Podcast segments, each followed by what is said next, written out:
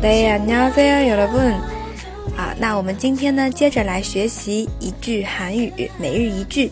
今天要学的是两个朋友之间隔了很久时间第一次见面，那可以问一句过得好吗？韩文可以说잘지냈어 요。 如果对长辈说，再尊敬一点的表达是잘지내셨어 요。 才几内小骚哟，还有就是跟很熟悉的朋友或者是比自己年龄小的人说过得好吗？可以用才几内骚，才几内骚。好，那我们今天这句就讲到这里。